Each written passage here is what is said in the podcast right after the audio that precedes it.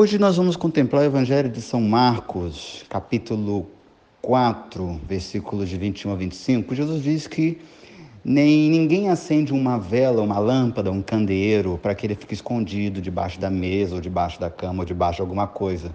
Senão que quem o acende, o acende para iluminar. Ou seja, Jesus diz que tudo tem uma finalidade, tem, tudo tem uma causa final, é, que é o objetivo pelo qual algo foi criado. O objetivo da luz é iluminar. Né? E Jesus diz que nada fica escondido por muito tempo. Todo um dia vai aparecer, tudo vai brilhar, tudo será revelado. Né?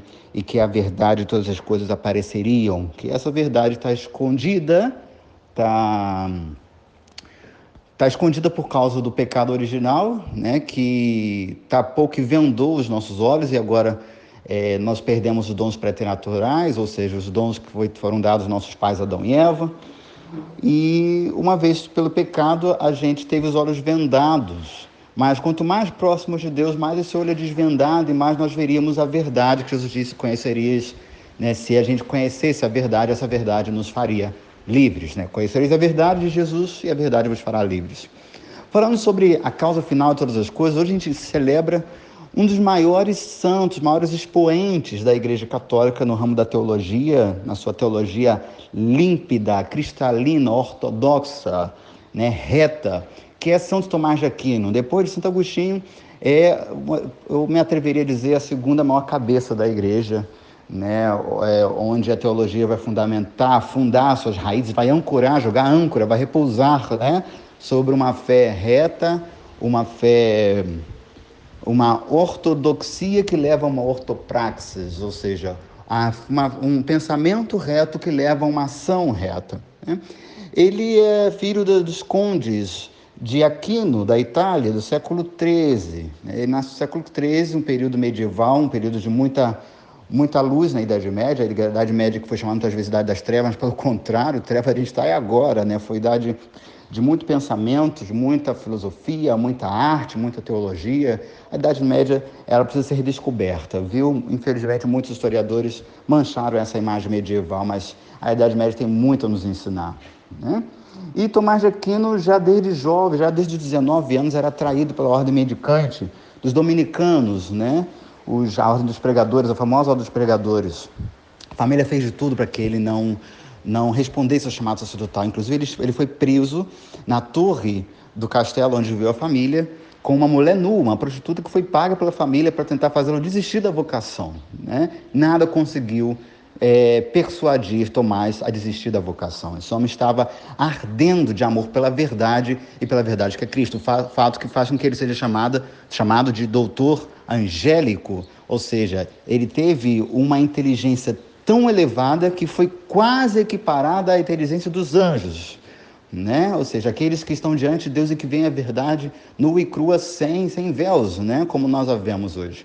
Então, Tomás de Aquino foi uma das maiores cabeças, foi como que chamado que é a cristianização de Aristóteles. O que foi Aristóteles para a filosofia será Tomás de Aquino para a teologia, ou seja, uma das cabeças mais enciclopédicas que a gente teve, embora a enciclopédia seja um fruto do iluminismo, né? mas uma cabeça bem universal. Né? Eu me atreveria a dizer que ele foi o Google da época.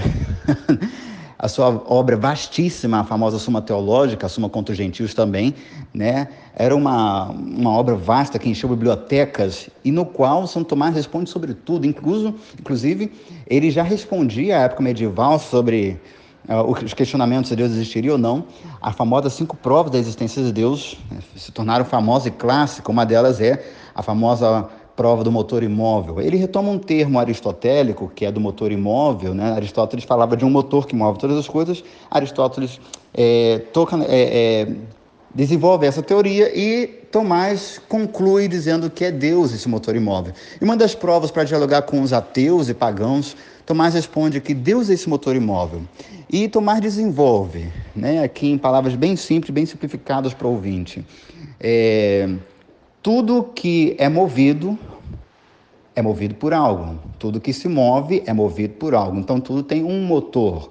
Né? Eu me movo, chega a essa conclusão. Né? O que me move? Há uma alma em mim que move o corpo. Então a alma seria o motor do corpo, né? O relógio movido pela bateria, a coisa ali, o eletrodoméstico movido pela eletricidade, né? Tudo é movido por algo, tudo que se move é movido por algo, né?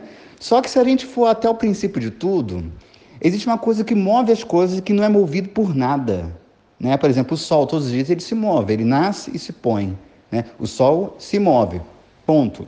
Ele move por quê? Porque ele é movido por algo. Quem move o sol? Quem move todas as coisas? Quem move o universo? Quem movimenta tudo e não é movimentado por nada?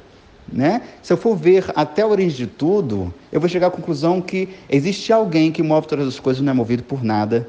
E esse ser, chega à conclusão, Tomás de Aquino, é Deus. Né? Deus é o motor imóvel, aquele que move tudo sem ser movido por ninguém. Né? Que maravilha! Hoje peçamos a sua intercessão para a igreja, né? Para que o, os homens tenham o desejo da verdade. Tomás vai dizer que o nosso intelecto foi feito para a verdade e tende à verdade. O intelecto tende à verdade, como o rio é, tende ao mar. Né? É um movimento natural. Só que os homens hoje, com as suas inteligências é, obstruídas pela mentira, não desejam mais a verdade. Que São Tomás interceda para que a gente tenha cada vez mais a consciência de que, conhecendo essa verdade, a verdade nos fará livres. Essa verdade não é uma informação, não é um estudo, né? Essa verdade é alguém, Cristo é a verdade, que ilumina os que jazem nas trevas. Deus abençoe você, em nome do Pai, do Filho e do Espírito Santo. Amém.